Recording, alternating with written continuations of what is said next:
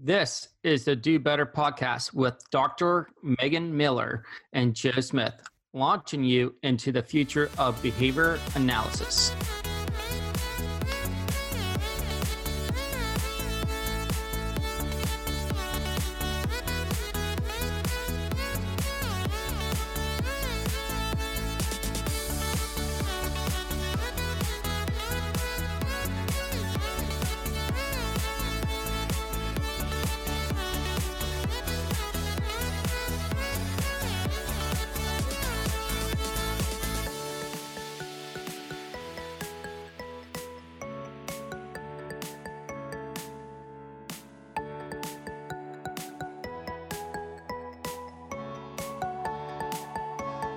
Welcome to the Do Better podcast. In today's episode, we are discussing behavior analysis abroad with Nipa Bukhtani. This is Megan. And this is Joe. This is where we blast off to the final frontier of improving ourselves in the field of behavior analysis. Thank you for spending time with us. Now let us begin. All right. So we are here with Megan Miller and Nipa. And how is everyone doing? Well, it's bright and sunny here in Abu Dhabi, and so I'm doing great. Thank you. I'm doing well too. Awesome. Now, when you say bright and sunny, are you talking about bright and sunny in the 90s or like bright and sunny in the 70s? We do centigrade here, so I don't know what it is in Fahrenheit, but it is hot. So it is about... It's hot. Yeah, it's hot is what I would say. Although this is just the start of the summer here. So, I mean, relatively, we could say it's not too bad if we're living here. But I think, for other people, it is hot. Yeah, I've been to the UAE in April, like mid-April, and I struggled. And I live in Florida. So I can only imagine what it's like after that. It's going to be hard during like Corona times. We've been okay because we've been able to go be outside until now. But I'm dreading the next 3 months now where we will have to be indoors. And that's always harder to do with Corona. Oh, I hadn't even thought about that. Yeah. And it's like the opposite here where in the winter time, that's when the big concern was because it's so cold out, everybody's inside, but Yeah. Wow. Yeah. I didn't even think about that, but I can only imagine now, like for me, like I like it being 70 and that's what I think is like the perfect temp. Like, so 70 would be a nice, you can be outside in jeans type of weather. Right. Yeah. Like California type of weather. Yeah. Yeah. Yeah. Yeah. Yeah. That's usually around December over here as well. You would get that. Okay. So definitely a flight to Dubai in December. So awesome. I'll do that. All right.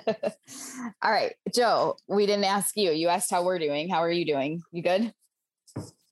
I'm doing good. Just keeping busy and making sure my taxes are done on time. So that's coming up. I had to request an extension. I always have to. I don't know why. Yeah. There's just something about the springtime. I just can't get it together. I don't know. It's a busy time for us. It's like summer's coming. And then we just get slammed with, I know for me, like I get slammed with treatment plans to update. Yeah. Yeah. Yeah. We usually have end of year reports and, and enrolling new clients for September or contracts.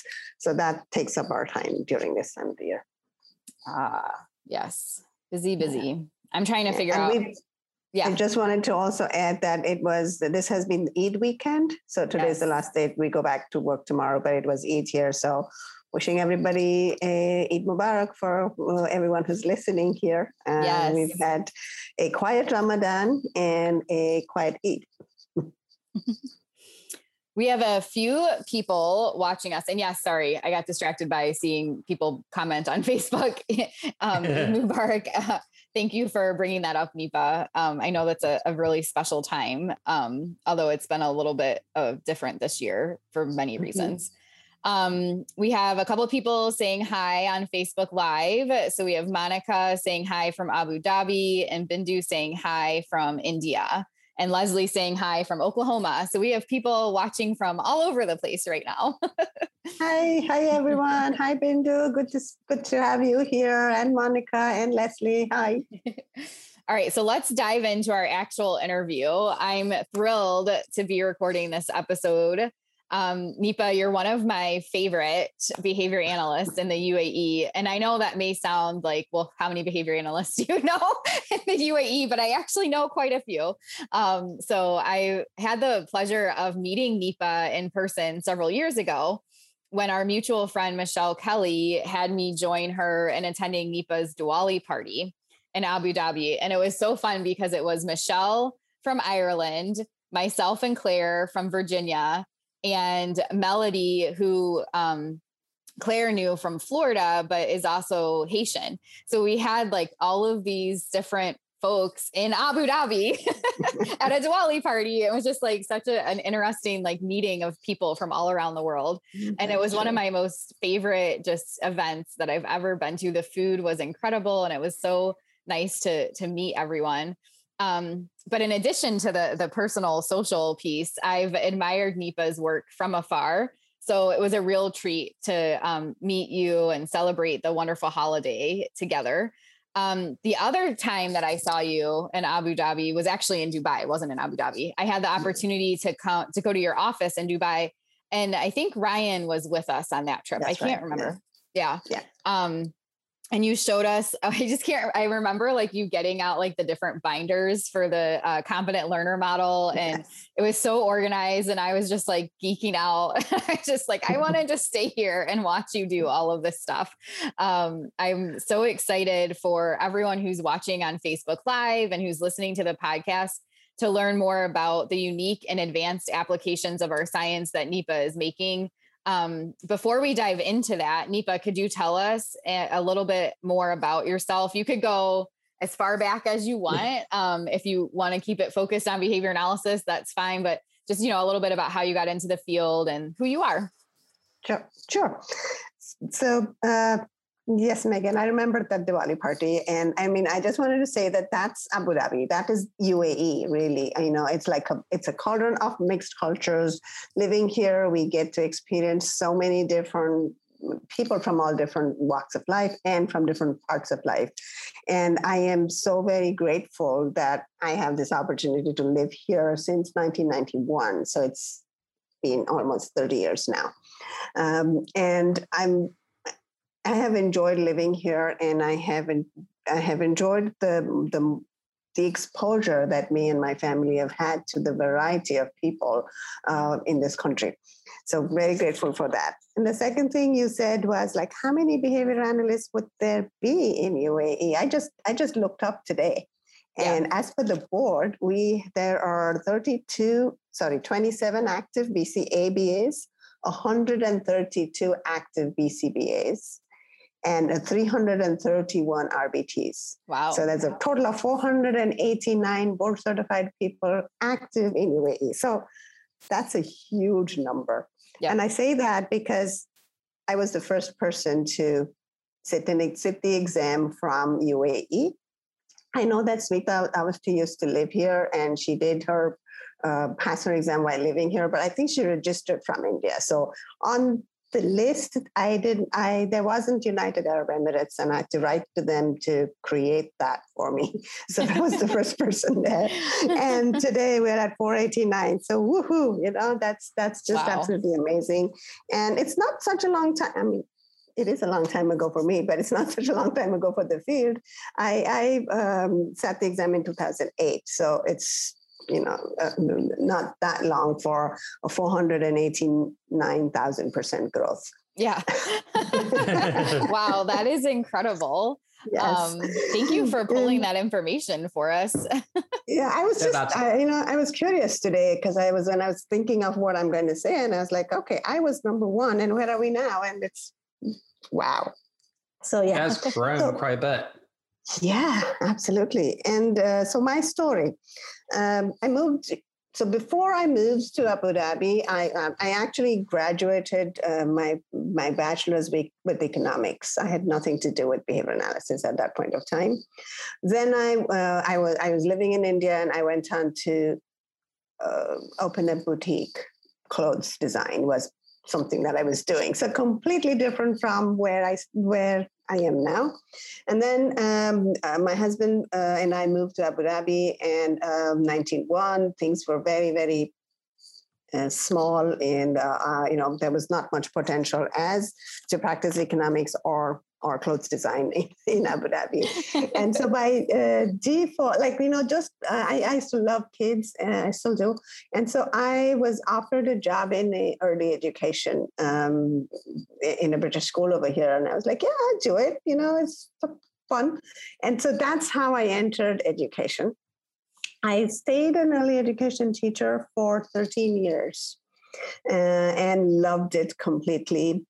But literally from the first year, my first student that came in with additional needs was in the first year of as I was working. And I had no idea. I had no clue. All I knew was that she needed more than what I could offer, and I had to do more. And so that's where this journey began. And I kind of, I asked mom if she would send her home to me so that I could work with her at extra hours at home. Mom used to bring her to my house, and we were trying to figure it out together. It was challenging in those days because, access to information wasn't great. UAE was a small country. We couldn't really, there weren't many universities here where I could access people to ask for help. So it was trial and error on my own and reading from wherever I could. So that was 1992. And then, went on for 13 years, kept looking at what I could learn more, because I liked early education, but very quickly found that it wasn't as gratifying. It was easy, and I needed to do something more. I needed something more challenging and I kept getting drawn to children who needed more. Autism at that point in UAE was not even heard of. People didn't know what it was. People didn't understand what it was. There was an acceptance, cultural, social, everything was very, very much just beginning. And I'd say around 2002 or 2003, I stumbled upon Dr. Patrick McGreevy's workshop in Dubai. Oh, can you believe that? Yes, he did a 2-day workshop in Dubai, and I was like, wow. I had no idea. What was he presenting on? ABA, just for parents. Broadly for parents, yes. And so it was just, that's the basics. And I went and attended then, and I was just blown away by him and by whatever this thing was, because I didn't know what it was. I was like, I want this. I need to learn this. This is what I think I can. It gets me. I get it. This is what I need to do more of. And so pursued it since then, tried to find as many kind of, workshops or trainings or whatever I could. There weren't many, but I did a few. And then I met Smita Awasthi over there, and I did some. She was still studying to do her BCBA, and she had proposed a training for people who are interested. So I did I think it was like a 7-8 week training where every weekend I went to Dubai, and she did some just didactic training. And that was very interesting. That kind of let me dive deeper into behavior analysis, and thought maybe I can do this. So then I looked for a mentor, because there was nobody here who could mentor me, to do my fieldwork supervision and all of that. And Dr. Siri Ming. How did you get so lucky? Everyone told me that she was mentoring a few people, I think, not in UAE, but in the region, like India and stuff. And everybody who I asked told me, oh no, she'll never take you. And I was like, okay, we'll try. And I wrote to her, and she said, yes, of course. So I think, again, very grateful for having such great mentors. She's still my supervisor, because I'm a BCABA, I still need supervision. Yeah. I mean, who better would I get? So that still continues, that relationship.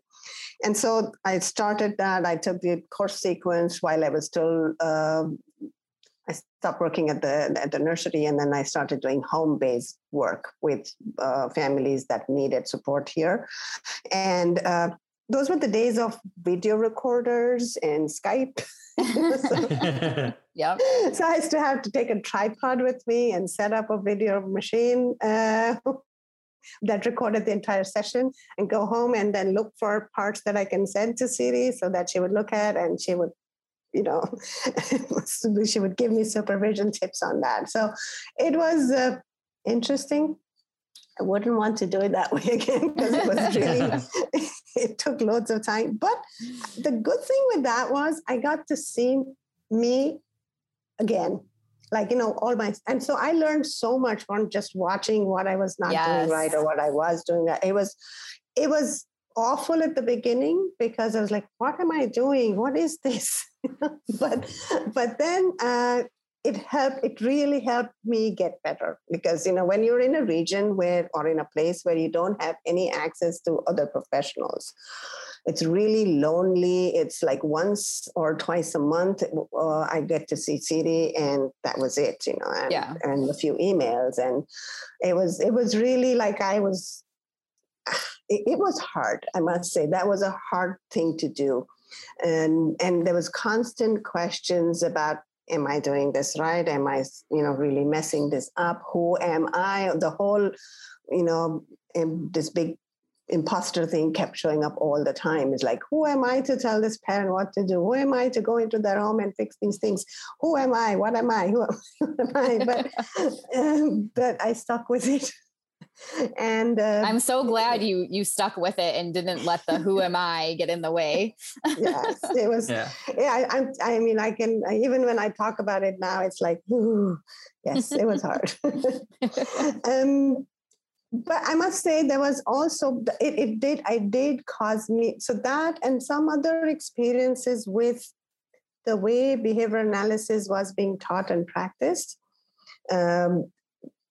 After my first course at UNT, I had a burnout. I was like, I can't, if this is what behavior analysis is, I can't do this. And I like a simple thing like escape extinction. It was something that as an early years educator for 13 years, I just couldn't understand why one has to go through all of this when you know that this, just the precursor, just when the kid begins to show right. some undesirable behavior, he's saying no. So why do I have to, yeah. So, but the thing is, I was young and naive, and I did not have the vocabulary for it. I did not have anything for it. Siri was very good in pointing me in all the right directions. And, but I guess I didn't spend enough time looking for other ways, and I just burnt out. So we'll go to my burnout later on. But so I took a break from coursework and ABA for almost a year, and then went back to the coursework again, and then finished it later. Then it went smooth in a sequence. Yeah. So that's kind of me. By the end of my coursework, I realized that I needed to get out and get more experience, work in ABA settings.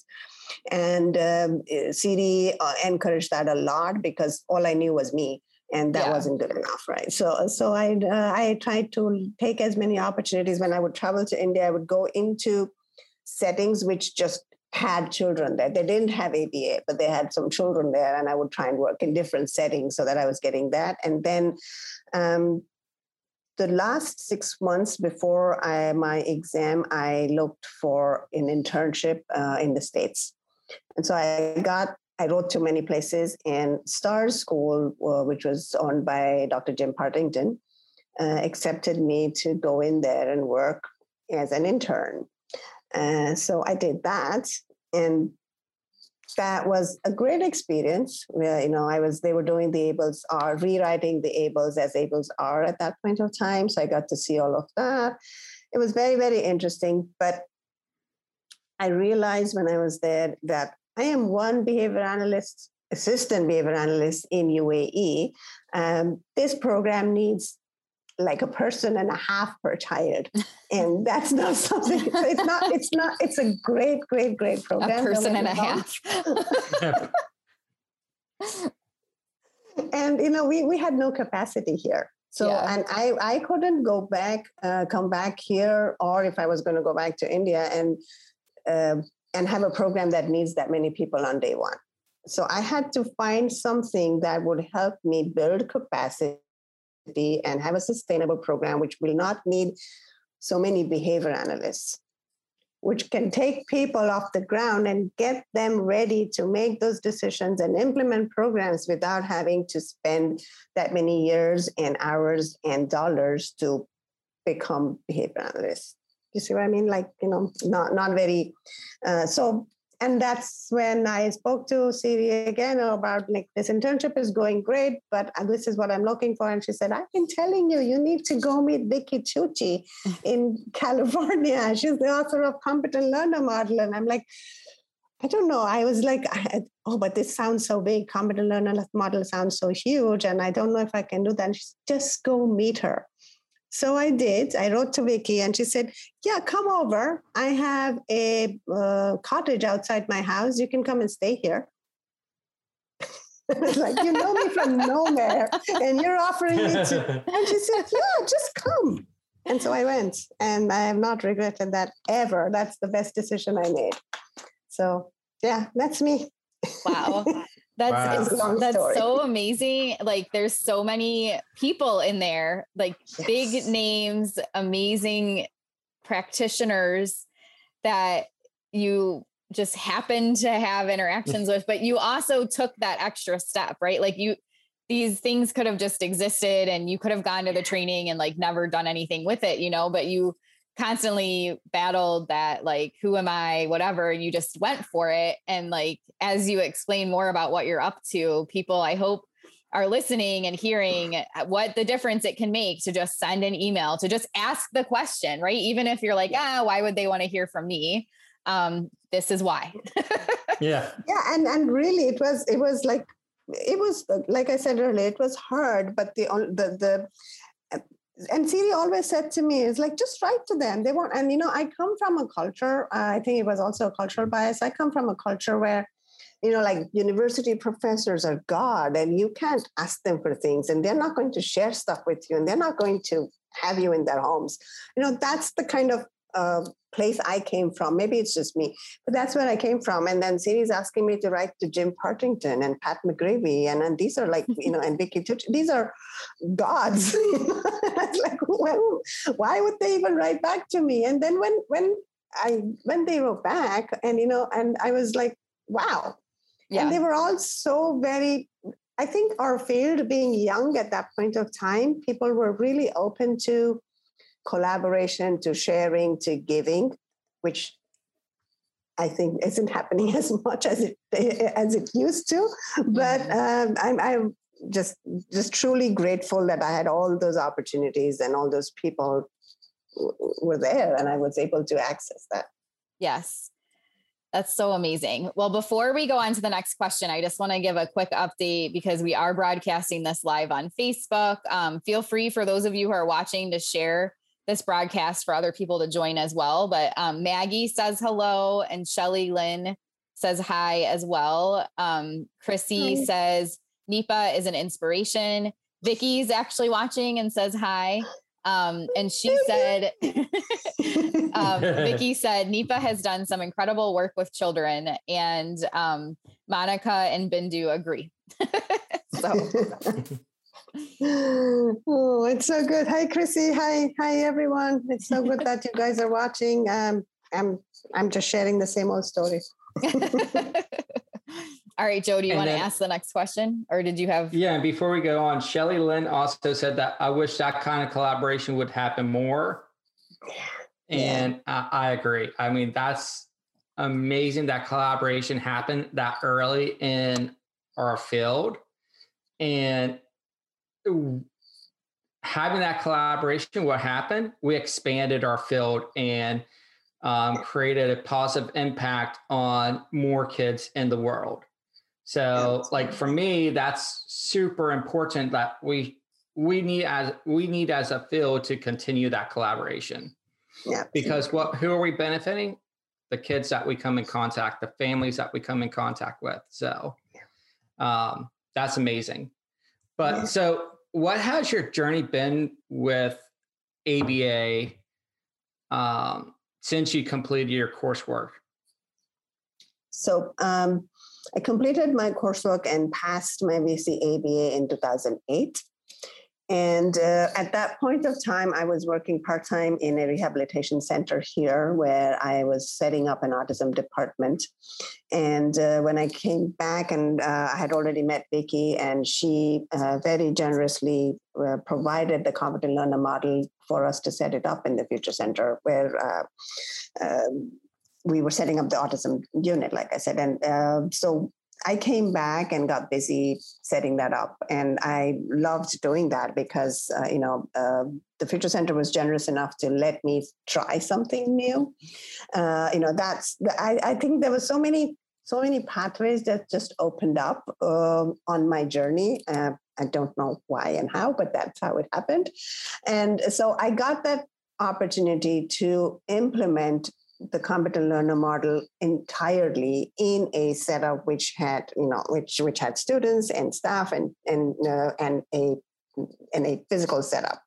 So it was I was very lucky to be able to do that. The Competent Learner Model in itself, for those of you who don't know, is a model that's based on ABA, direct instruction, and precision teaching. Vicki Tucci is the author of that model, and it's not a curriculum only, or it is an implementation model. So it comes with a package which has its tools for the learners. So it has an assessment tool and a curriculum.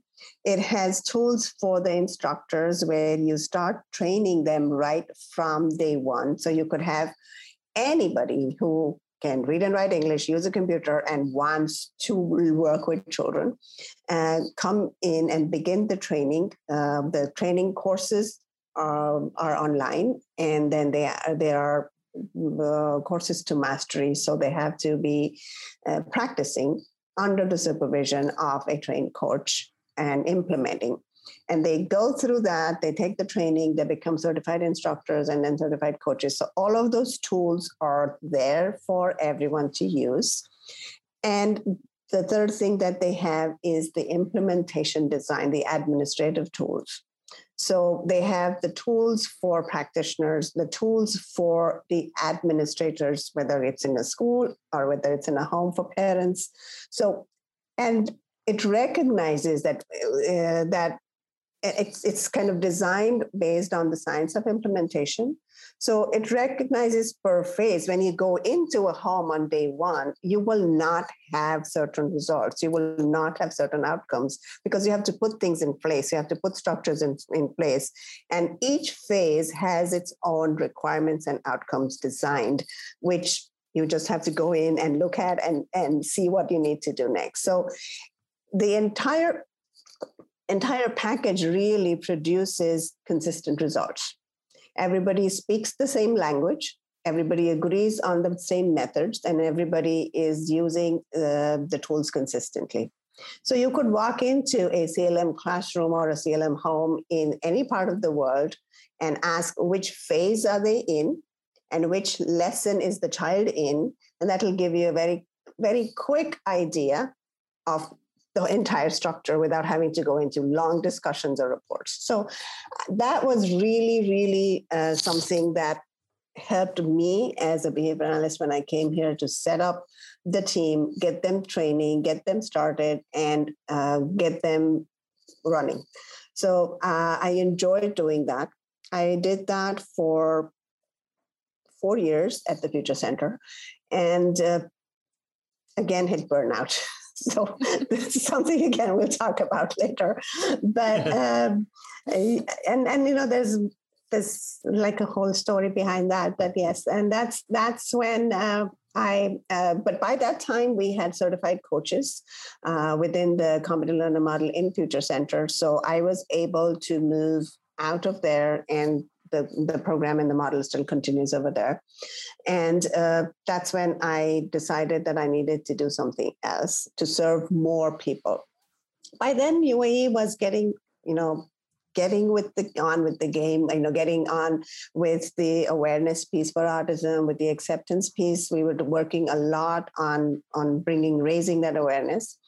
And the need, of course, was ever growing, but there was also more places, more behavior analysts coming in. So there was some kind of professional community being formed. My experience as a behavior analyst initial years, like I said, was very lonely. I had to really go into very, very layman explanations all the time. My professional language had to be very basic, because people, jargon would have just made them run. So there was no way I could use any of it. I lost a lot of my professional vocabulary over the years because I didn't have to use it ever. And once it started to grow, it was in silos, kind of, people, there wasn't, because I think there was no platform, there wasn't collaboration happening.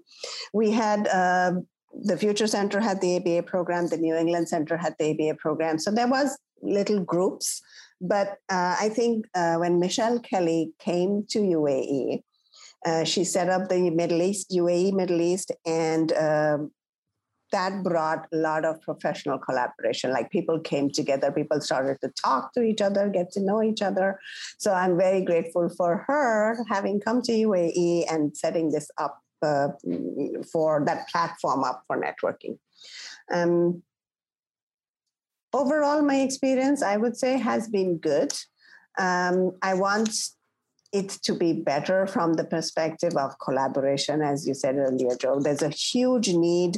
The whole multicultural aspect, because people come from different histories, they react, or they behave, or they collaborate differently. And there's also a culture of consultative behavior analysis rather than implementation of behavior analysis. So it's more like everybody who becomes a behavior analyst, or who is a behavior analyst, begins or practices as a consultant. That's the way the design of businesses has been here. One has to remember, I should have mentioned this earlier, but in UAE, all ABA services are private pay. Unless they are in certain organizations here, which are under education and government bears the expense of it, only for Emirati, for UAE national children, some very few Emirati children. So because it's private pay, it's designed as a business. And so there's some, how do I want to say this? There's some things that I don't like about it. Although my company is also a business, I'm not going to say it's not. It is. But when you have a practitioner own a business versus a business person own a business, and a practitioner who's an employee, it changes the value statement. It changes the focus. So that's something that I would like to see as a change in behavior analysis. Behavior analysts are burning out very fast, very quick in this kind of environment, because there's one behavior analyst who is doing everything and also has to meet the number of hours and the numbers at the end of the month. And it's hard. It's really causing burnout. People are, I've seen so many behavior analysts come here very excited into UAE, and 2 years later leave really jaded. And so I think that's where some work is needed. I think more work is needed in that. Sure. Yes. Wow, there was so many great pieces of information in there. On Facebook Live, there was a few people commenting how much they love the Competent Learner Model. And I was saying for you or anyone else, if anyone's interested in doing an introduction to CLM for the Do Better Collective, I'm sure everyone would like to learn more about it. My quick spiel that I give on it when I'm trying to explain it to people, because I'm not trained in it myself, but I have seen Vicki present and a few other people, and I've done a few workshops and things. One of my favorite things about Competent Learner Model, and I just wish all behavior analysts did this, is the fact that it focuses on the learner and making sure that the learner has the skills in place to learn. So Vicki has done an incredible job. And of course, those who have worked with her over the years in creating these stages of learning and really looking at, the prerequisite skills and systematically, the scope and sequence is just phenomenal. So that's one of my, I know you said you were talking about how you could go to any site and talk the same language and people are doing the same things, and that's amazing too. But my favorite part is just that focus on the learner and assessing, what's going on for them. Yeah, absolutely. And I mean, as we are talking about the Competent Learner Model, I want to kind of talk about one thing that blew me away when I first saw it, and it still does every day, is, as all other curricula have these skill sets that people teach, and they name them all different things. Vicki has called them the 7 repertoires, which are required for any person to be a competent learner, and 6 of them are what we see everywhere. Observing and problem solving and reading and writing and listening and talking. So those are. She's written them beautifully. Each level has its own lesson format and all of that. But the 7th repertoire, which she calls the participator, which I have not seen anywhere else, is it's a condition, an instructional condition, and across 4 conditions is what we work in. Right? It's teacher directed, peer-directed, semi-directed, and non-directed. And we, as CLM, you systematically teach your learners to participate across all these 4 conditions. So it's not about just teaching the skill to talk or read or write or listen, but to teach it across participating across all these 4 conditions. And that produces competent learners. That produces learners who then are able to bring together the skills that they're learning and build on those skills on their own. We don't have to do multiple exemplar teaching all the way in their life for everything new that they come across, because they have generative skills. They're learning skills that are generative enough for them to plug them in together so that they can then perform new behaviors without having to be taught those. And I think that is the thing that blows away my mind every time. Because I know we see parents saying, oh, but now he's doing this and we never taught him this. Yes. And that's the whole goal, that we don't want to be teaching him everything all their lives. We want him to teach skills that he can learn from on his own. So, so that's, the Competent Learner Model. One of the really cool things about that. We had a couple of more comments come in on Facebook Live. There was, let's see, I'm just trying to get to the right spot. Shelly also agrees profit cannot be the primary focus. There needs to be a balance. It's difficult to find as employee and owner.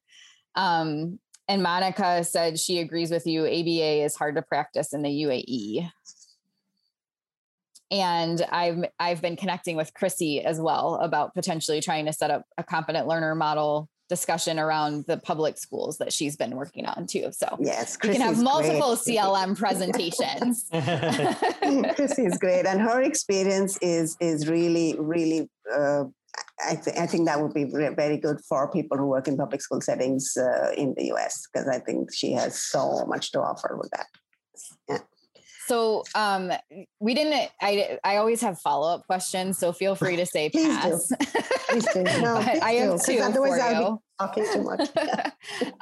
One, my first follow-up question is just broad, and it's just how, like, because I'll tell you my background on this. So my first encounter with CLM specifically, I promise this isn't just a CLM focused podcast, but I had, when I lived in Virginia, there's a CLM site up in Richmond, a few of them. And I had these encounters with people where they were BCBAs and they had jobs, and then were told like, oh, as part of your job, like we're using the CLM. And they were very rigid. Surprise. And they were not very open to like the language used and all of that kind of stuff. And of course, at that time I was pretty rigid too. So I was like, oh, I don't know. What is this? Like, I'm not sure. This just seems like behavior analysis, but like using different words or whatever. And then I was fortunate, a year later, I was in grad school at Ohio State getting my PhD, and my friend Mary connected with Vicki, and we had like a Skype session at some point, and she was talking to us about stuff. And I, like I said, I got to go to some presentations and learn more, and I was just blown away. But I think back to that like rigidness of my own reaction, but also the others. And I actually went back to the others and I was like, hey, I've learned more about this and I really like it. And the reason the language is this way is so that it can be more connected, especially in the schools, because not everyone speaks our lingo, like you already said, Nipa. And they were still really rigid about it. And I was just like, come on. So very long question, but my question is, have you experienced anything similar in the work that you're doing in the UAE or anywhere else, like in working to use CLM in different spaces, or just in general, I guess, with like behavior analysis too? Yeah. So the thing is, like, my company is really small, and in the last 2016 is when we established it. But before that, whenever I spoken about CLM to behavior analysts, practicing behavior analysts elsewhere, they're all like, what is it? And then when they look at it, and like what you said, similar reaction is like, oh, but why? Like, why does she call it this? And why do I have to learn new vocabulary? And, oh, but it's too, and I've said to some people, we've also kind of, if somebody's shown a lot of interest, Vicki is happy to let me kind of share a couple of units to just let them see what it's like. And then they'd say, oh, but it's too basic. It's too easy. And like, okay, come and practice it. And so that was the experience generally with behavior analysts. Although there have been some people who have been genuinely very interested and seen it for what it is and taken so much from it, even if they've not, like yourself, who've not really gone ahead and completed the course of study or anything, but they can get the zoomed out lens and look at what all the parts and see how it comes together and why this can make such a big difference.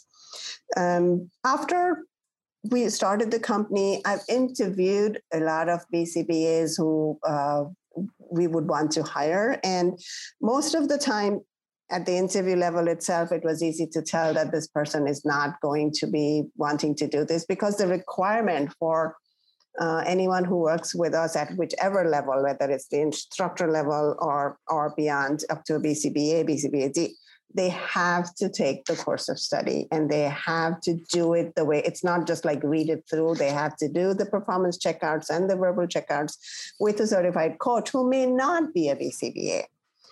And that seems to come in the way of a lot of BCBAs because, oh, but she's not even a BCBA and she's going to tell me what to do. Egos. Like, I'm done. I'm done with learning. I've already learned everything I need to. So yes, that has happened. But I've been very fortunate. We have hired BCBAs who were young and who were very so thirsty to learn and were very keen on learning, who had not had excellent experiences in their own histories and were looking to learn more. And they they've taken the entire course of study, learned from people who are not BCBAs, and are doing such a wonderful job. So I think there's people and there's people. Yeah. Well, and it's good though that you're able to tell even at the interview level that so you're not wasting time on people. Yes, it's unfortunate that happens, but at least you can tell. So, yeah. I mean, it's been hard. I must say that it was initially, I was myself, and I would, in the first year when I would interview a BCBA, I was personally wondering, why would they do it? They're not going to do this. They're not going to learn from others. And then Kathy Skada, who is our director of implementations, kind of really, really said, no, Nipa, you just have to say this. You have to come out and say, this is what is required of them. And if they don't want to do it, there's no point. Like you said, there's no point wasting our time. Yeah. Because whether you're with it or you're not, right? You can't be a BCBA for a team who doesn't believe in the tools that we use, right? Or who doesn't agree with the methods. So that would not help. So yeah, I am, again, fortunate to have good mentors who told me what not to do in good time. Yeah. I would almost want to say, even being a BCBA in this field, if you get in this field thinking that after you complete the coursework, you're good for the rest of your career, you shouldn't be in this field. I just don't see. Yeah. I think it's a requirement as a BCBA that you should always be hungry to learn more and be willing to learn more. Because this is a science, and science change, and we learn more and new things come up, and okay, well, let's adapt and let's learn and let's do what's best for our kids. Yeah. Yep. I think what you're saying, Joe, is so, so true. But what happens is when, I'm just going to say that when a person or a company or a group of people don't have a mentor or whoever is leading, a leader who has a value-based vision, they're not working towards a specific value-based vision, which they all agree on, right? So mm-hmm. You could have a value that is the same for the entire group, and everybody agrees on that. And then you keep coming back. Your leader, whoever your visionary person is, brings the entire team back to whatever decisions we're making, is it congruent to the values that we have? And if we don't, then that's when this happens. And like Shelly was saying earlier, you said on the Facebook chat, and Monica was saying that it's hard to be practicing in this field if you don't have a team that agrees on the values. And that's when, things like maybe the BCBA really wants to do what is right for the learner, but their environment or the team or the business doesn't allow them to. And that just creates this pull, you have to do this, but you can't, and you want to, and that it's not great for anybody. Right. Yeah. So it's hard to do that and to continue to come back to it. But even before that, it's just hard to have that clarity to know why you're doing what you're doing. Yeah, exactly. Yeah. And I don't think a lot of people have that, right? Yeah. There's not overarching values that they've identified for. That's just, this is, the job that I'm doing. Yeah. I do think that should be part of the training, especially in work, the kind of work that we do, especially when you're working with the autism population, or with any kind of marginalized population, you really need to know why you're doing what you're doing, because otherwise it can't just be money. We all need to earn, and we all need to survive, and we all need to save. I am not saying no to that, but I don't see that can be the focus or the reason for us to get up and go to work to do the work that we do, because if that's, I could do many easier things and so get that money. Yeah. This is a hard one, and why would you choose to do this? Yeah. only. Well, and I'd argue too, it can't just be for the love of our science. Oh, no, there's a lot of people that, you know, love behavior analysis, and myself included, that, you know, go this route just because of that, but that can't be that's not it either, because then you lose touch with the human connection piece, and you get so overwhelmed, drawn into the science part that you forget how to like be a human. Yeah, absolutely. And all our subjects are human. All our people are human. I mean, we work with humans, and you can't remove the humans and just keep the science there, right? Yep. It doesn't work. Right. We have a couple comments from Facebook. Shelly, we really appreciate your active engagement with us here. I feel like you're a second guest for us. Shelly agreed we need to be continual learners. And values-based vision is essential. I really like this comment. She said, lack of vision equals burnout. Yes. Yeah. Oh, cool. Absolutely. All right. My other question for you, my follow-up. So you and I have talked a little bit, checking in over, you know, COVID and everything. And I'm just kind of curious if you want to share, because we did not talking about this, but what impacts happened in the UAE with the work you were doing for the past year from COVID? Sure. Yeah, I can talk about that, but I would just want to go back a little bit before we get into this I wanted to talk about my team, like, because that's important to what happened in COVID. Yeah. So my story was, it's never finished. So when I stopped working at the Future Center, then I wanted to do something that would be sustainable and useful for parents. So I started something called the Autism Support Network. It was just a platform to connect people who were touched by autism, whether there's parents or professionals, so that they could make their own little groups and then do their stuff with each other.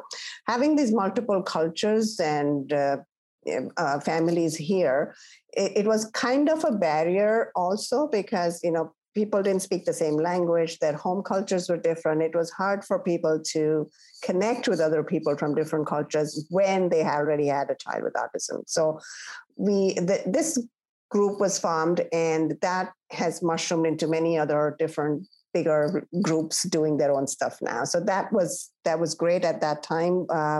It took a while, but it took off. From that, I met the amazing ladies.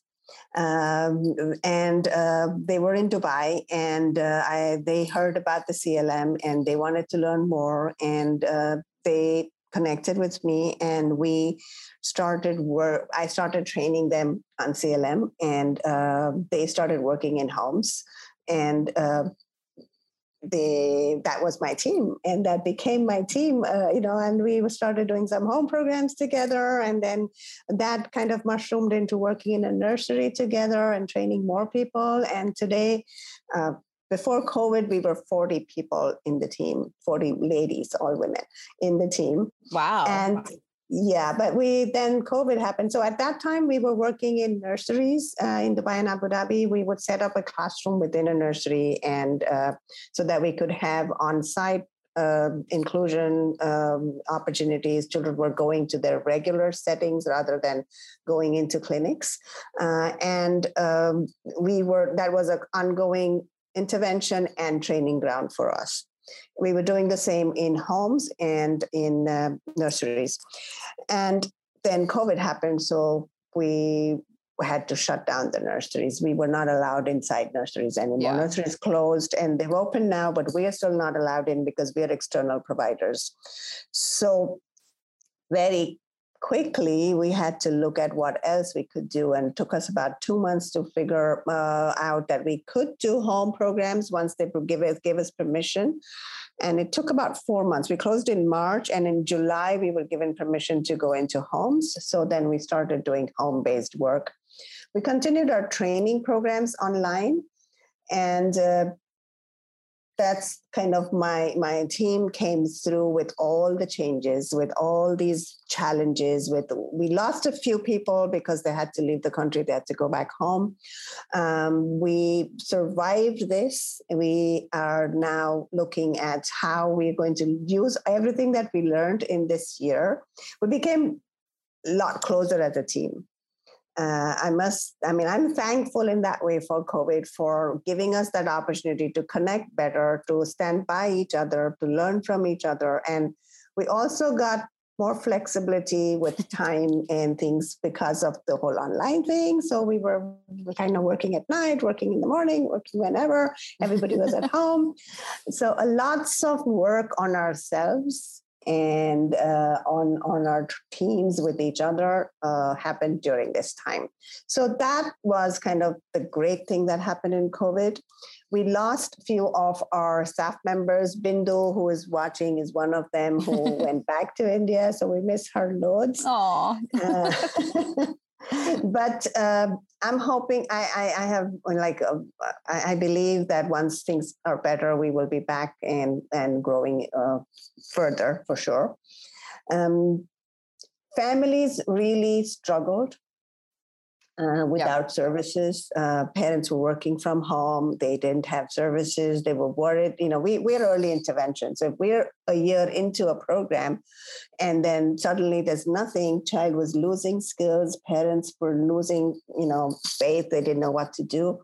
So that was really hard for the families. For our team, we hadn't gone into a lot of homes by the time COVID started. It was just a few members of the team had done home programming earlier. So it was a whole new learning curve going into homes and, figuring out how the material is going to work and how are we going to do this and how are the coaches going to supervise on Zoom while these girls are working, running around inside the home. So those were our challenges. Also kind of, staff behavior with families, how different cultures, different languages, everything was so new to them. So we had to put aside a lot of time for our frontline staff members to come back and download, because they were scared, they were worried traveling, public transport or going into homes, being exposed to more people and their experiences that they needed to talk to us about. So we set up a lot of time for people to come back and talk, share. I'm a big fan of ACT. So we use a lot of ACT for parents and for team members during COVID, a lot of it. Yeah. Wow. Nipa, I completely forgot about, you had told me when I was in, I think the first time I met you, and maybe it might've even been Michelle that told me about that whole thing that you started with the parents. I completely just yet another thing that Nipa's done. I totally forgot about, but that's incredible how that transpired over time, to not just a group that was formed, but that, yeah. It's been so integral in everything that's happened. Yeah, it's been amazing with that. I just think that a lot of other small things grew out of it, and it was I can't even. I mean, sometimes I'm just kind of get so overwhelmed by the fact that all of this happened. And that I was part of it. I was just kind of right place, right time, maybe. Well, I think you need to give yourself a bit more credit than that. But I do think it's harder in certain ways, but also easier in certain ways when you're at the start of something, because there's so many things, so many possibilities. Yeah. Yeah. That's true. Well, is there anything else about the UAE that you want to share before we go on to the next question? Yeah, already. That we had prepared. So I was saying, when Michelle Kelly came here, she started the UAE Middle East Facebook page, and kind of that was a platform for behavior analysis to come together and talk the language. And then we started, Sharifa Yatim was our first Emirati BCBA from UAE, and now we have 4 Emirati BCBAs. So that's another a 400% growth, which is huge. And so Sharifa, Michelle, myself, and a few other people from New England Center, we got together and we a few years ago started the UAE-ABA chapter. but it got formalized about a year ago now, and we have a national UAE-ABA chapter. So that's, I think, a huge kind of, you know, step forward. And we're also working towards national licensing. It's all a work in progress, but the UAE as a country will have its own national licensing process for ABA professionals. And so that's a kind of a big shout out to everybody who has worked so hard here. And especially, I'd say Michelle Kelly deserves a lot of praise for that, because she's just, you know, she doesn't tire out. She just keeps at it. Right? Yes. So yeah, she's great. Yeah. So that's what I wanted to say about kind of the UAE ABA, starting from one person to now having a chapter and having 489 active professionals. It's huge and growing, you know, and people are now really looking forward to, you know, big steps. Right. That made me think about collaboration. I know, like, we talked earlier about how, you know, it can be better in a lot of places and whatnot. But wow, that's amazing. That, like, shows what can be accomplished when professionals are working together. There's states here in the US that have been, I mean, I think we're only at like 20 or like close to 30 states that have licensure, right?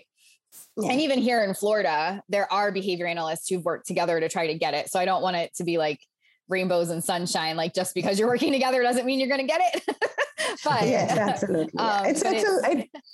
It's a long road, but I think it's just great that it's already on its way. Right? So I think that's the intent is there, and we've already started the work on it. So yeah. Yes. That's awesome. That's so exciting.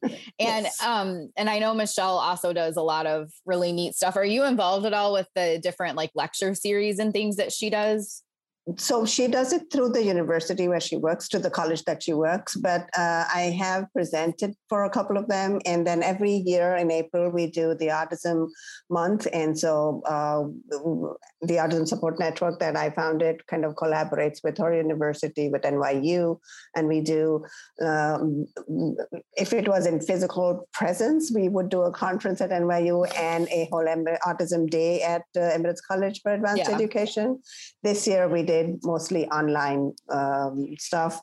But the cool thing with that, I must say, is when we first started doing talks and conferences in Abu Dhabi or in UAE, they were mainly about red flags and awareness and, you know, kind of, you know, when you just start off. And this year Michelle Kelly did one where it was parents telling professionals what they think we should know. So we've evolved to a point where parents are telling us now what we should know, and we're not telling them what they should know. Right. So that was one. Another one was where we had three parents and one person on the spectrum telling us how the landscape has shifted. What are the shifts in perspective from what in their journey? And I thought that was such a way forward for us to go from red flags to having a person on the spectrum talking about what their journey has been like. Yes. So yeah, that has been really interesting for us. And I love that you all are making those steps forward, because it can be easy to get stuck in a cycle of just, well, this is how we've always done it, and these are the things we tell people and blah, blah, blah. But like we were talking about earlier, we need to be, you know, continuing to grow and do better as we learn more. So that's awesome to hear. Such a great model for people to follow. And that's one of the things too, that I've talked to Michelle about. We did an ABAI presentation last year, and I told her to maybe consider writing like a white paper or something on what's happening in the UAE and what you all have done there, because it's a wonderful model of what can be accomplished in other places. Absolutely. I think so. Yeah. I mean, if we were to document the entire journey of ABA here, it would be a good replication model, like something that can be replicated. And I I hope that happens. Do it. Follow up with her after. I have to say, so of all the good things that I've done, one of the things I'm not so good at is writing, academic writing, like, you know, writing all of, I can say it, but it's just hard for me to do that. And Michelle Kelly is really the person for that. I think she would do such a wonderful job. Yeah. Well, Michelle, yeah. Michelle can take the lead on it and you can just help support her in it. Yeah, absolutely. Anytime. Yeah. We have so many such projects going where Michelle has the lead and I'm just kind of, following around and saying, okay, yes, whatever you say, whatever you need, I will give you the information, Michelle. All right. Well, we're going to shift gears a little bit. Obviously, we talked about when we first got on that you're originally from India and still have family there. So I'm imagining you have some insight regarding behavior analysis in India. I've not had the pleasure of visiting India yet. And I'm curious what the presence of behavior analysis is like in such a large and highly populated country. Sure. So as I was looking at numbers this morning, I also pulled out India's numbers and bring in the data. India has total of 90 active people, 90. Yes. And what's the population differential there? Oh, don't even go there. And out of which 42 RBTs, 16 BCABAs, 30 BCBAs, oh, wait, and 2 BCBAs. It's 90 total. Total. Oh, yes. I thought it was 90 BCBAs. No, there's 30 BCBAs, 16 BCABAs. Oh, no. Yeah. So that is kind of, representational of where ABA is. And I don't think I think it's a function of many things. One of them being the prohibitive cost of ABA training. In terms of Indian rupees, the amount that you would pay would be, somebody's salary for 5 years, I'd say, it's a lot of money. So that's one of the things that has been the barrier there. Secondly, of course, the access to training. There isn't much. It's all people just have to do it online. There's only one VCS in India. So that's been another difficult thing with such a large country, if there isn't enough access. And in the last couple of years, I would say that online education has picked up. But before that, the access to physical universities and colleges and education is quite a lot in India. So people would not automatically turn to online education and pay 50 times more for it. Yeah, that just doesn't go well in people's minds, right? So that has been, I think, one of the things. Secondly, I think behavior analysis is not. Did not get the recognition that it should have for autism treatment. India is known for a lot of eclectic treatments, which every home kind of comes up with their own. And so it's hard to get a scientific treatment, evidence-based treatment being accepted because this takes so much time. There's like a lot of barriers, cultural barriers, financial barriers, economic barriers, time barriers. There's so many barriers to it that it has taken a while to even get acceptance. And then I think this is completely my own opinion. No data on this, but I just think that by the time people started to kind of hear of it and take to it, ABA as a field is getting so much flack for so many other reasons that people who are just beginning to like it are now reading so much anti-ABA stuff that they're kind of falling off. They don't want to do it. So it's not great timing for India, I think, that this happened. Professional collaboration in India is a big question mark because ABA is not in universities. Anybody who is practicing ABA is a private practitioner who is doing their own thing. And so there isn't anybody who's getting paid to grow this field. when you have somebody who is a university employee, they're getting paid to do a little more than for the community, because that's part of their, you know, the research or whatever time that they're given extra, they can do that. When a person is, so they don't choose to, they can choose to, but they don't choose to. And so that's another thing that I see is like, there's nobody who really is doing this to grow the field. There is the ABA chapter, but I think it needs to open up to more views and people with different views to the field. As a, you know, like I think what's happening, what has happened in the rest of the world with ABA has already happened in India, like, you know, closing the field. Like only, you know, there's only these views that can be ABA and nothing else can be ABA. Your practice is very narrow.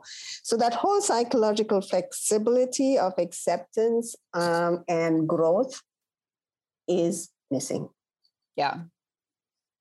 It just fascinates me. Like, we are supposed to teach people how to be flexible, and and so many people in our field love ACT, and then here we are. It's like, you know, the ACT work that we do. Like every other country where I look at people who are practicing ACT, there's so many behavior analysts on it, right?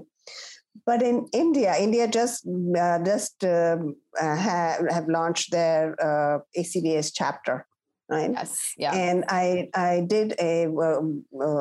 was part of the conference, like I attended the conference, and I was looking at the people in it, and I'm part of their WhatsApp group. And there's like 2 other behavior analysts on it other than me. Out of the 46 BCBAs. And I was like, why are there not more behavior analysts on this? There should be, because that will teach us flexibility, and that's where we learned all of this, and we can go back to it. And but it's I think it's at that stage where it's in a silo of its own, and like they don't want the psychologists can be with us, and ACT practitioners can be with us, and you know we are good by ourselves. That's the space that they're in. So I think evolutionary it will come. It will take time. Yeah.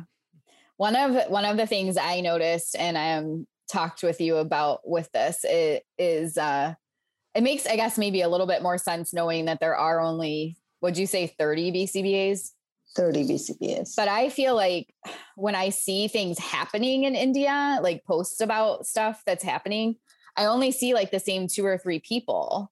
Yeah. Whether it's conferences here where people are presenting and there's the affiliation, or like, you know, it's clear that they're from India, or if it's something being posted, you know, from a company in India or something like that, it's always the same. And that's wonderful. Like, I feel like I can get to know these people and whatnot, but I'm like, surely there have to be more than these 2 or 3 people that could be talking about things. I would say again, one of the things over there would be financial resources. Yeah. If I have to travel to an ABAI conference, I have to pay for tickets and a week's stay there, and you know, and I mean, it's almost prohibitive, that kind of expense. And I mean, I don't know if ABAI provides scholarships, or you know, I'm sure that they do something, but maybe some more needs to be done for countries which have such low income, you know, because you can't charge in dollars for people who are earning in rupees, right? You can't. So your clients are not going to be able to pay that kind of money, and are not going to be able to spend that kind of money to go visit conferences and all. I consider myself grateful for living in UAE, where the price index is much better, and so I can afford to do this. I would not be able to do everything that I did, like, you know, doing an internship in the US at my own expense. I would not have been able to do that if I were living in India. Right.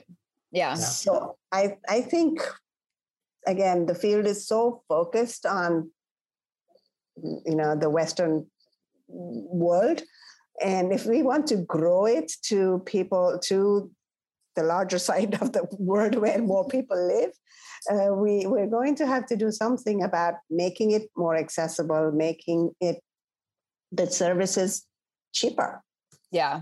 Mm-hmm. Yeah. That reminds me a lot of what I've heard Adrian Bradley talk about with accessibility. And I've seen, I think, a few different people comments on this on like different Facebook things, but I've, you know, Adrian and I have had specific discussions about for here and the work she's been trying to do to get more access to the field for Black behavior analysts, and just like the limits on the, like they can't even get in the door because it's so cost prohibitive, whether it's the conferences or the graduate training or, you know, the this or the that. There's so many costs associated with it. Two things came up for me about what you were saying. One, with the, just one thing that I want to encourage, if anyone's listening to this podcast that organizes conferences or is responsible for putting things together, try to make sure that you're researching various people, because this is a problem in our field in general. And we've all seen it where it's like every conference season, it's the same people presenting, whether it's here in the States or anywhere else. It's like the same 10 people. It's like somebody saw these people were presenting at this one conference, and then they just get contacted to present at all the other conferences. Yeah, that's, you know, great for those people or whatever, but there's quite a few people in our field who know things. So I'm not trying to say, you know, like take away from the work anyone's done or anything, but there are, like, I know at least like you, and then I know like, at least 3 or 4 other people that I've met, thankfully, from my travels, like when I went to the Pan-African Autism Congress, when I, or just different projects I've worked on, I have met virtually and in person, different people from India that are working in the field, but I've never seen them presenting, you know what I mean? Yeah. So point being, if you're organizing conferences, whether you're trying to have people presenting, representing like different areas of the world or different topics or whatever, try to not always ask the same people you see presenting all the time, because there's different perspectives that could be included. I think another shout out also would be to, I mean, I'm just jumping in, is like, I don't know if this is like a far, I'm pushing this further.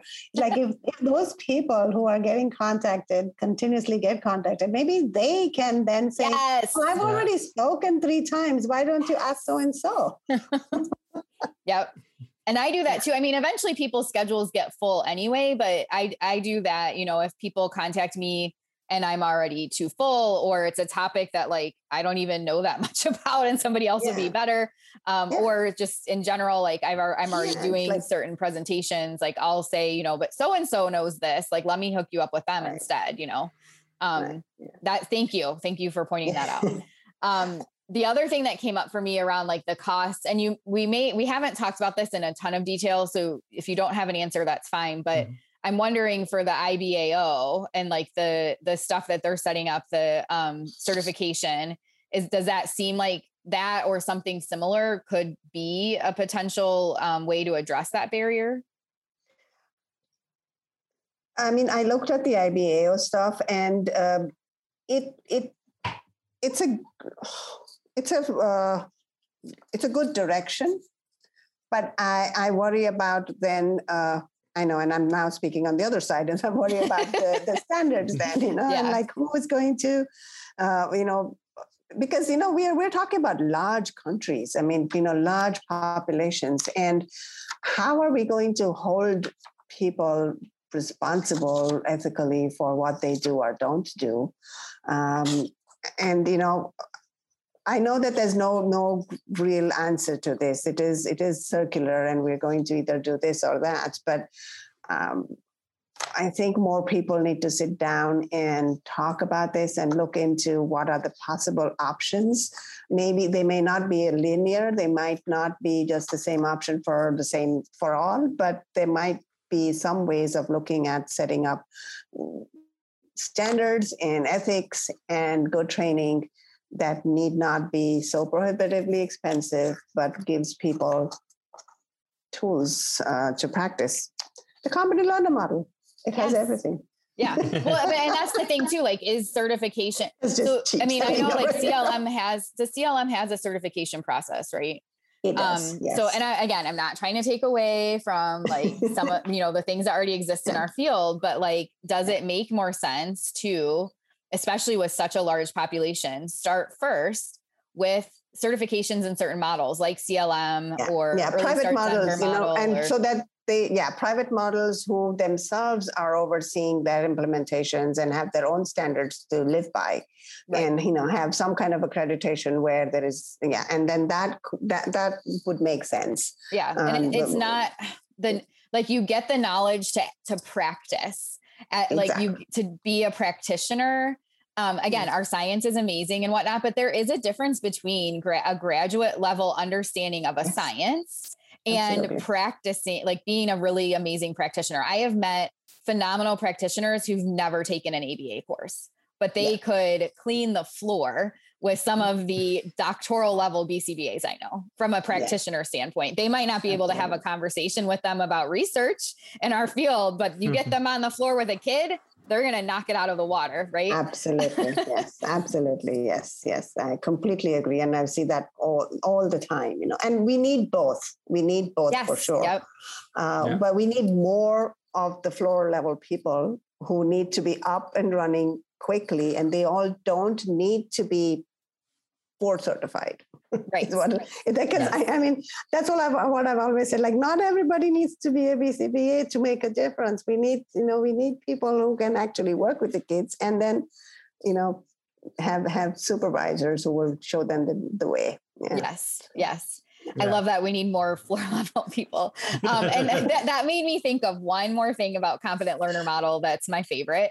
And I presented last year on this at ABAI, the responsiveness to the learner, the training that's done with Competent Learner Model. It's all focused on observing the learner and like the decisions you're making about what to do next for your intervention in that moment are based on what you're seeing from the learner.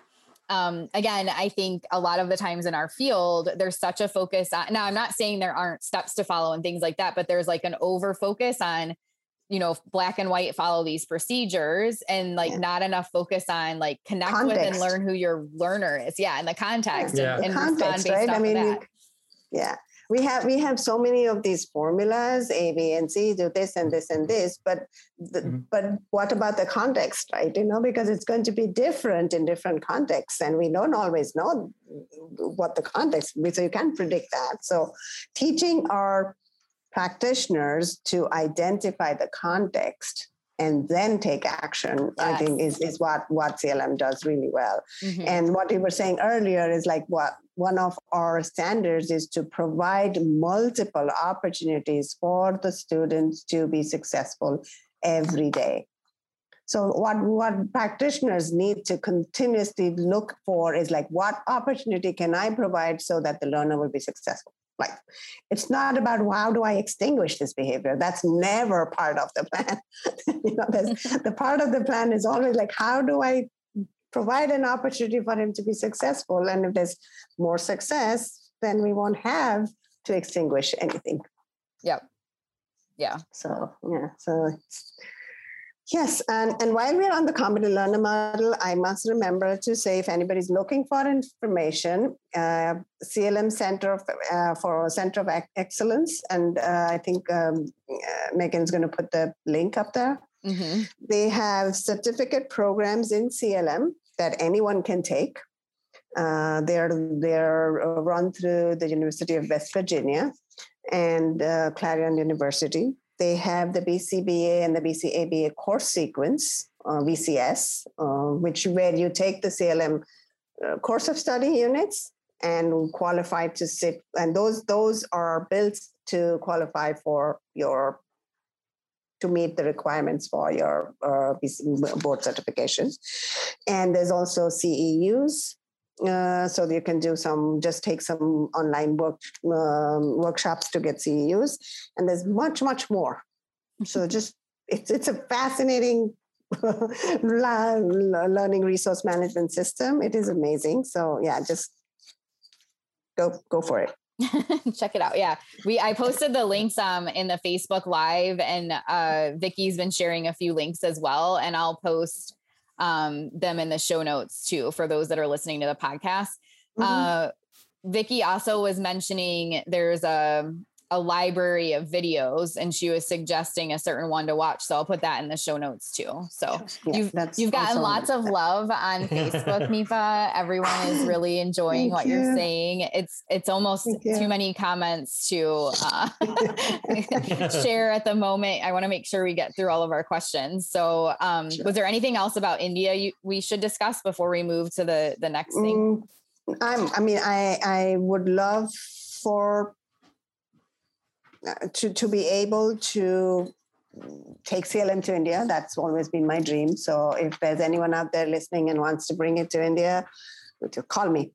And the second thing, I think the more important thing is I would be very happy to collaborate with other behavior analysts and kind of start a dialogue on what next, like where are we going, what should we do? And I know that there's a chapter out there. I'm not taking it away from them or anything, but I'd be happy to have kind of more conversations, more to see where this can go. And because I think the chapter is working at some kind of national level recognition for ABA professionals, and that is great, and I'm kind of happy to help do more. So that's the two things I wanted to say.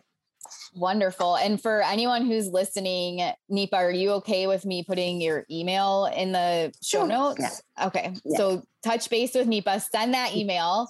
But also I just want to point this out in case somehow people miss this. When you're involved in something, it happens.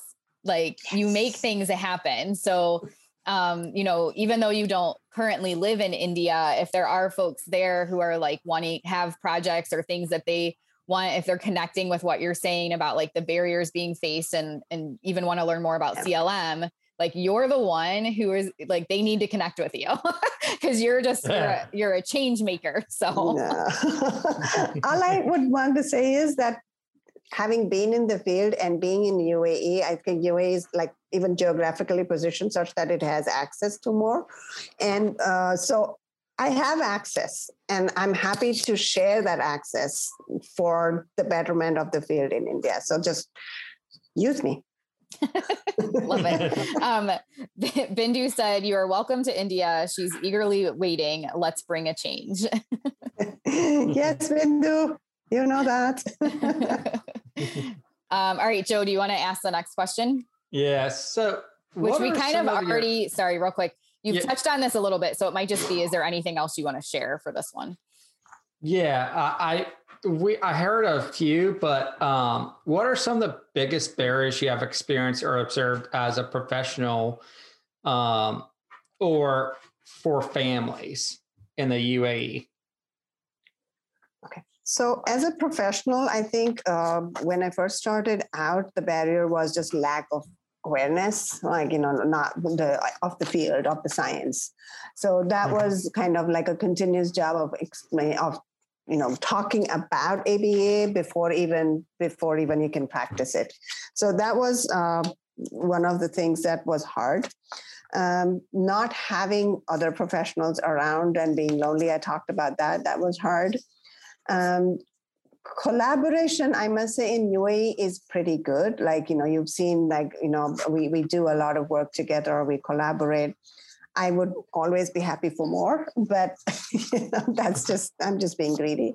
But that has been great. The other thing that we found hard is, and I think that's been kind of the journey of behavior analysis in most countries, is that the need precedes the availability. So you're constantly kind of, finding that gap and trying to fill that gap. Sometimes standards get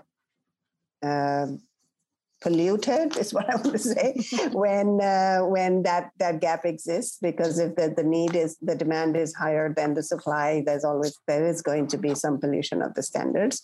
So that's been a worry always as a professional. It's I hope people are getting the services that they deserve, that they need.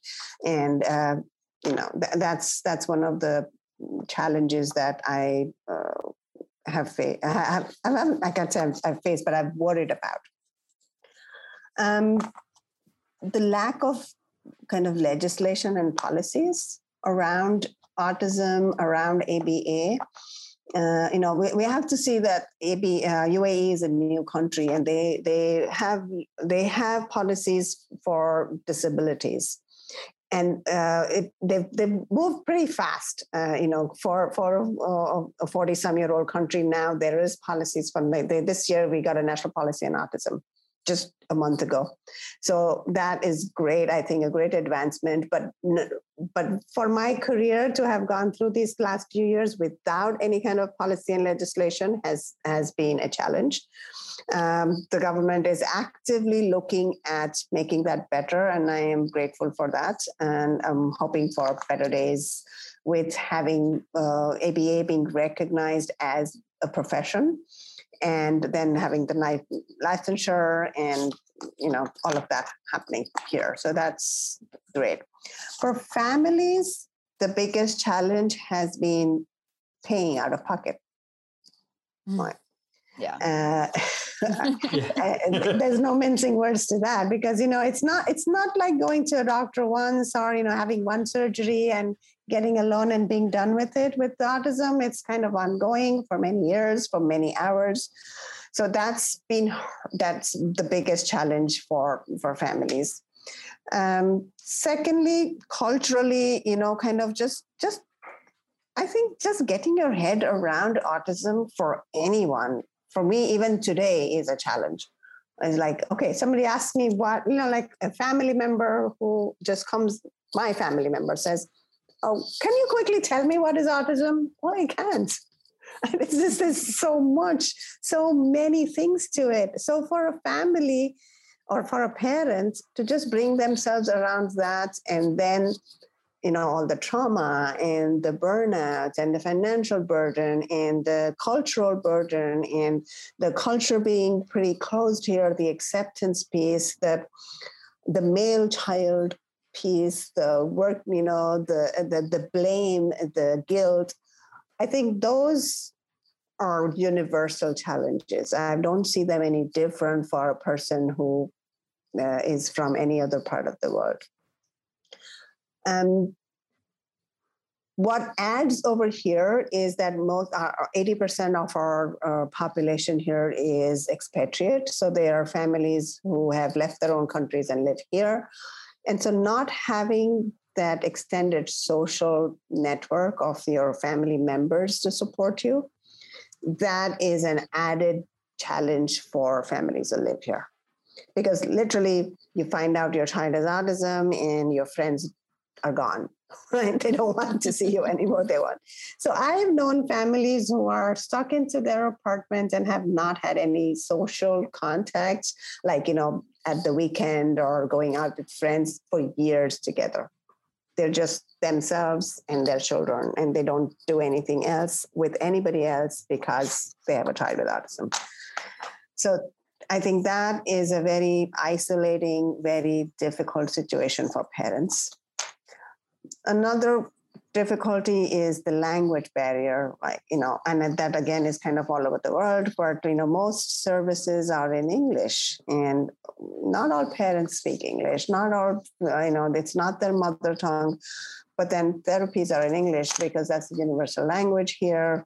So we find that pretty challenging as providers and for families themselves. And we've been trying to learn how to be more flexible with it, and all our staff. Like I might have a staff member who goes to 6 homes, and they have 4 different languages and 3 different religions. And so if I'm trying to tell this person to, like, okay, use the words they use at home, but then, you know, milk has 4 different words, and she's going to just get, the therapist then get confused with which word are we using today in which house. So that's challenging.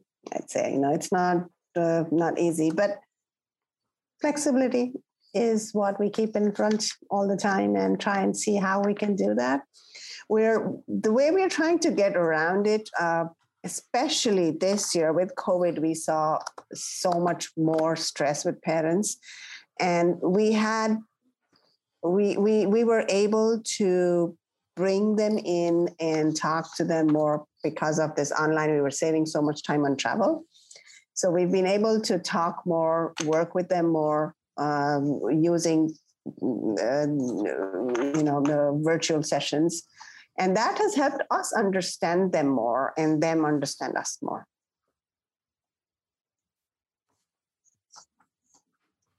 Yeah. That's a lot. That's a lot. I can't imagine how many, like, that's even more barriers than we have in the States.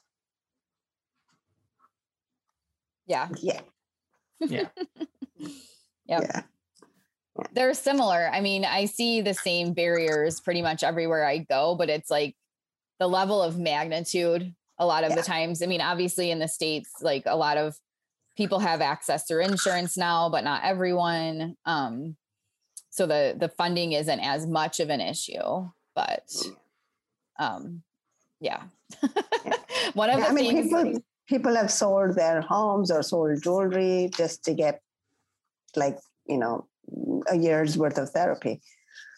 So yeah. One of the things that was very interesting to me when I happened to be in Dubai in April, 2017. Gosh, how was that? 4 years ago already. And it was like an World Autism Awareness. Like they were having like a festival, and in Dubai, everything's bigger, right? Like everything's bigger there. So we went to it, and I could not believe the number of booths for service providers. It was wild how many places there were, and like they were offering all sorts of different therapies and services and whatnot. And so from like the quality control angle, that's been one of my biggest concerns there since I had the pleasure of having a client there, is like the number of opportunities for parents to just get taken. That's the worst I've seen it out of anywhere I've been. Yeah. Yeah. And that's a function of kind of, availability of resources. Like people, most adults who live here have a job, like they're here because they have a job. And so they have, money, but not enough to, of course, pay any of this. But that's why all the people who are selling all kinds of things. Because overall, if you look at UAE, there's always availability of more consumer goods, like more stuff you can spend money on. And that's because of the way the economy is, right? So, and the same with services for autism or for everything else. And I agree with you. That's another challenge, is how do we convince people, or evidence-based strategies, evidence-based treatment versus others? Because, there isn't any framework to do that. Once we have the national licensing, at least that will come into place. And if there's insurance attached to it, I'm hoping, then that will be amazing. Then people won't go for anything else, which they have to pay for. Yeah. Yeah. One follow-up question I have is, I'm just curious about insurance in UAE. Do you get insurance through the country? Is like or is it through like private companies? Through companies. So your employer is supposed to give you insurance, but then insurance does not cover ABA, because ABA is not a recognized treatment or procedure yet, so as a profession yet. So it only covers and then there's levels of insurance. So depending on what level of employment you're at, you get different levels of insurance. And so certain insurances may just cover your very basic medical treatments, and autism does not fall under a medical treatment requirement. I don't even know what the words are for it, but so it's like, even a diagnostic assessment would not be covered. Wow. Well, and then for some people that is covered, and maybe occupational and speech therapy will be covered because that go under the medical model, whereas ABA is still not under the medical model. So it's different, but I would say like a very high percentage of population gets nothing. They pay everything out of pocket. So we have lots of families who are like, you know, who are very kind of low middle income group families. Once they get a diagnosis, they will just send the wife and child home so that they can get some treatment at home, and the father will continue to work here, or the entire family will just leave and go back to their home country because this they can't afford anything here. Wow. I think the government is really looking into that, and I'm hoping that things will change soon. And there seems to be a move towards making it more equitable for all families. So hoping for that. I'm hoping for that too, because the treatment is definitely necessary. Yes. Absolutely. And so that brings us into capacity building, right? Building parent capacity. How do we continuously make sure we don't have to do 40-hour, 20-hour programs? This is like, I'm sure the ABA community is going to like throw me out into the sea now. But I do think that in countries where it's not paid by federal or insurance or whatever, it's just prohibitive. How are you going to do 20 hours and 40 hours? So why not do 5 or 10 hours and use those to teach parents so that they can continue to do the rest of the hours? Yeah. And there's research on that. I don't think you should be ostracized for that. If you are, well, that's just more reflective of some issues in our field, but there is research to show the value of coaching parents, especially. Amy Weatherby is one of the people. I don't really get to work with her, but the research I do at Florida State is led by her. And that's the one big area that they are focused on with the Early Social Interaction Project, Early Start Denver model. Then there's other things. Someone asked about parent-child interaction therapy in the Facebook chat. I haven't done anything with it. I've read some about it, and I know some families who have learned about it, and it does have research, but I'm just not that as familiar with it. But and then it also, like in social work here and other fields, the focus, whether it's autism or something else, ADHD, is on. If you can get the parents trained, then you don't really need to. Yeah. And it, not even that they have to like sit and do trials, but just having, with Amy Weatherby's work and the Autism Navigator, they focus on teaching these like broader repertoires where it's like understanding active engagement and how to structure your routine and like make the best out of your moments and like really support participation. All of those things. And like, basically, like you were saying too, like the competent learner model, like if you taught people about these, you know, the ways that learning happens in a way that's easy to understand, and then they can just promote and support these opportunities. You don't have to sit there with a list of like things from the VB map or the ABLLS or whatever, and try to check each box off. If you know how to promote active engagement and learning. That's it. Yes. Most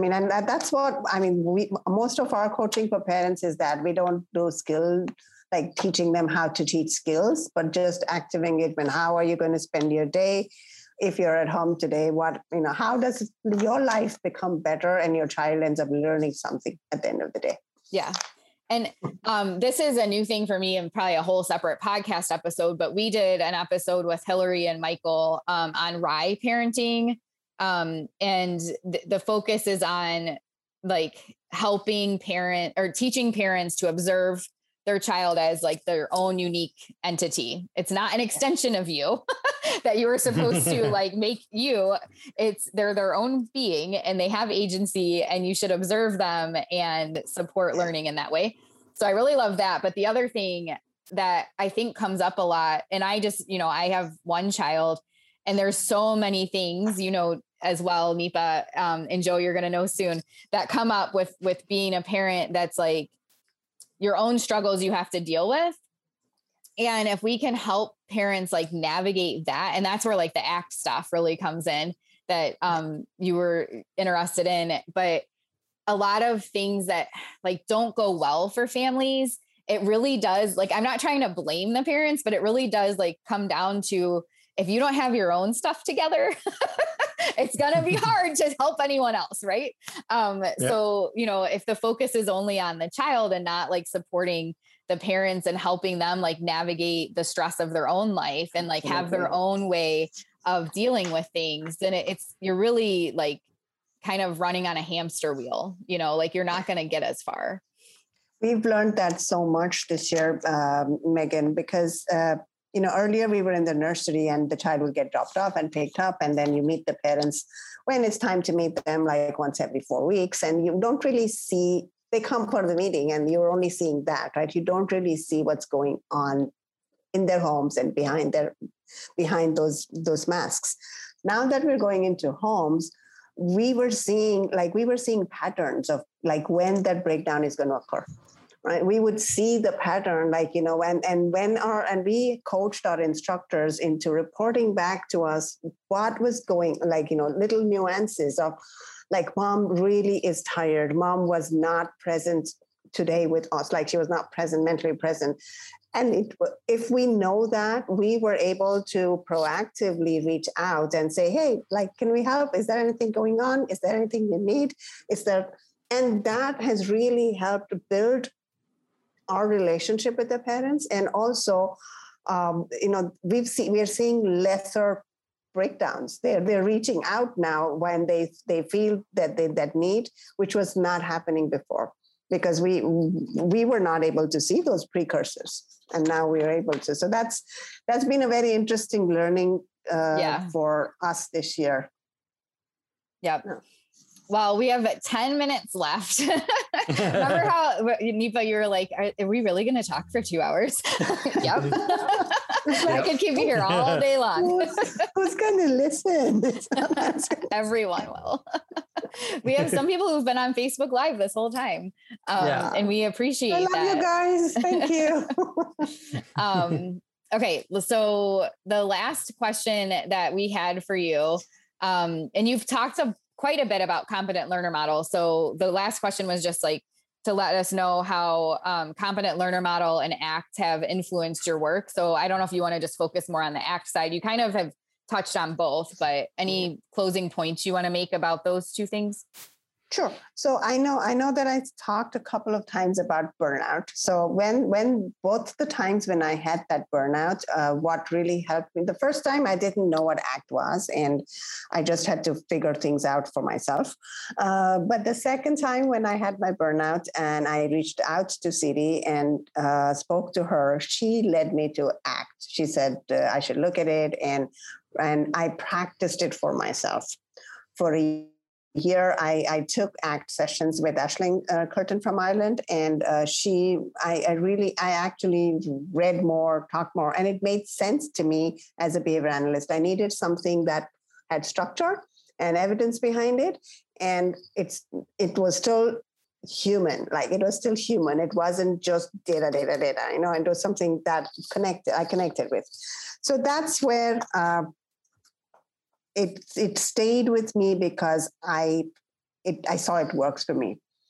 And my whole journey, like I said earlier, also was like, I love behavior analysis for what it is, but I hated it for some of the things that I saw in it. And I didn't have the words then, and I don't know if I still say this right, is like, I felt that the humanness in it was not there. Like we were not looking at people as humans. We were looking at them so much as subjects. And, you know, there's so much else. It is not just your antecedent behavior and consequence. The antecedent is your whole life previous to this moment is the antecedent. It's not just what happened in the environment right now, because you're carrying everything. And I felt like we were missing that. And I didn't understand that. I was not able to put it out there like this, but ACT helped me understand that, brought me to the point where now I think that compassionate practice is so important, you know. And sometimes if it's not going to work in the moment, I'm okay to let it go. Because for me, the human connection is more important than than just being right or doing it the way it's written in the book. I mean, I can go back, I will go back and do it tomorrow when it's a better time, when I can set the context for it, or when we can, engineer the learning environment for it. But it's not, I think the flexibility is so very important, and keeping in mind where each learner, their histories, their parents, their comes from. And the same for my team, where each of my staff member or teammate is coming from today, and what has been their history and what has been their learning experiences and what they bring to the table, and how we can change those contexts to make things better. So I think ACT has really helped me be a better practitioner, a better human, a better parent, and a better spouse, I think. Or at least I can say that I'm more at peace with myself. Yeah. I love it. I'm checking. There was a couple of comments that came through on Facebook Live. Just seeing if any, okay, not related. Someone was talking about, just asking if AIM is related to ACT. And I said, yes. And then they shared the social validity, the yes, Keystone absolutely. Article. One of my favorite articles, Nipa, that you were talking about, losing the humanness, which is funny because as soon as we finish this, I'm going to be recording a Facebook Live to go out that's going to talk about that. So it's funny you brought it up. But one of my favorite articles that I guess it's not even really an article. It was a speech maybe that Steve Hayes did, but it's called Third Wave of Behaviorism from 2004. Holy moly, man. That one. Wow. And it just really gets at what you were talking about. And it floors me that it's from 2004 and we're still experiencing, like he said, we're in the wave, and like some people are still in the first and the second wave. Exactly. It's like some of the things that, I have said to Vicki is like, Vicki, you didn't publish this, but we've been doing this forever. Like since that's how it's written. I mean, I don't even know if Vicki was thinking about ACT, but her everything that is there is about keeping the context in mind, keeping the people, and it's not only about the learner. It's about all the entire team. Yeah. Like the way the coaching is done, the way we build teams, the way we talk to people, the way we, value every person's opinion is so very ACT-based, and that is why, I guess, going back, I can think about is that is why it was congruent to what I believed in, and that's why it stuck with me. Yeah. So yeah, I am so grateful for that. Yes, I'm so grateful that you had the opportunity to learn from all of these amazing people. And of course, Siri, it sounds like, I mean, I already knew she was an incredible mentor and supervisor, amazing, but yeah. It sounds like she really takes a vested interest and makes the recommendations of like how you can do the things that need to be done.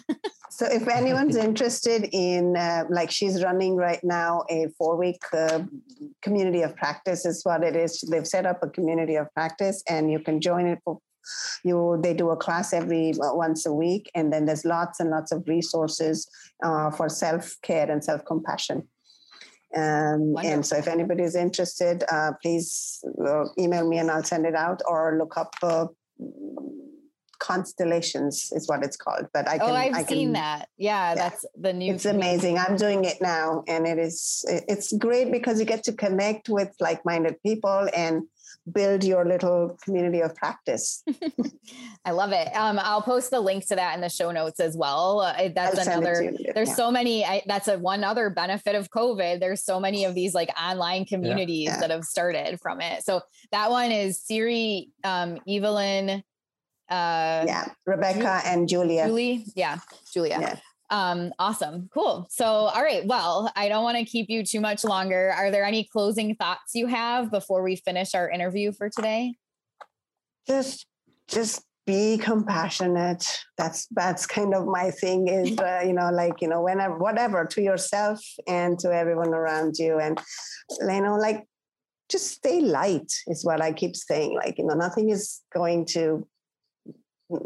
taken away from you. If you've got it, you've got it. If you haven't, it'll come. Nothing is running away from you. So just be. I love it. Thank you so much. And sorry, Joe, this happens sometimes. I like talk in the interview. I was telling Nipa beforehand, I was like, Joe probably won't talk a whole lot in this one because I'll just keep talking. But we trade off. He interviews people and I don't talk, and it works out. But thank you so much. Thank you both so much for this opportunity. And I've loved doing this. I was nervous and I was like, what am I going to say? And is it going to be too much? But it's been like having coffee and just chatting. So this is great. Well, thank you to everyone that's watching on Facebook Live. And we will be posting this episode on, our podcast, of course, as well. So thank you. And I hope everyone has a good rest of their weekend and good start to your week, Nipa, tomorrow. Yeah. Thank you. Thank you so much. Thank you all. And thank you all for those who are watching. Go forth and do better.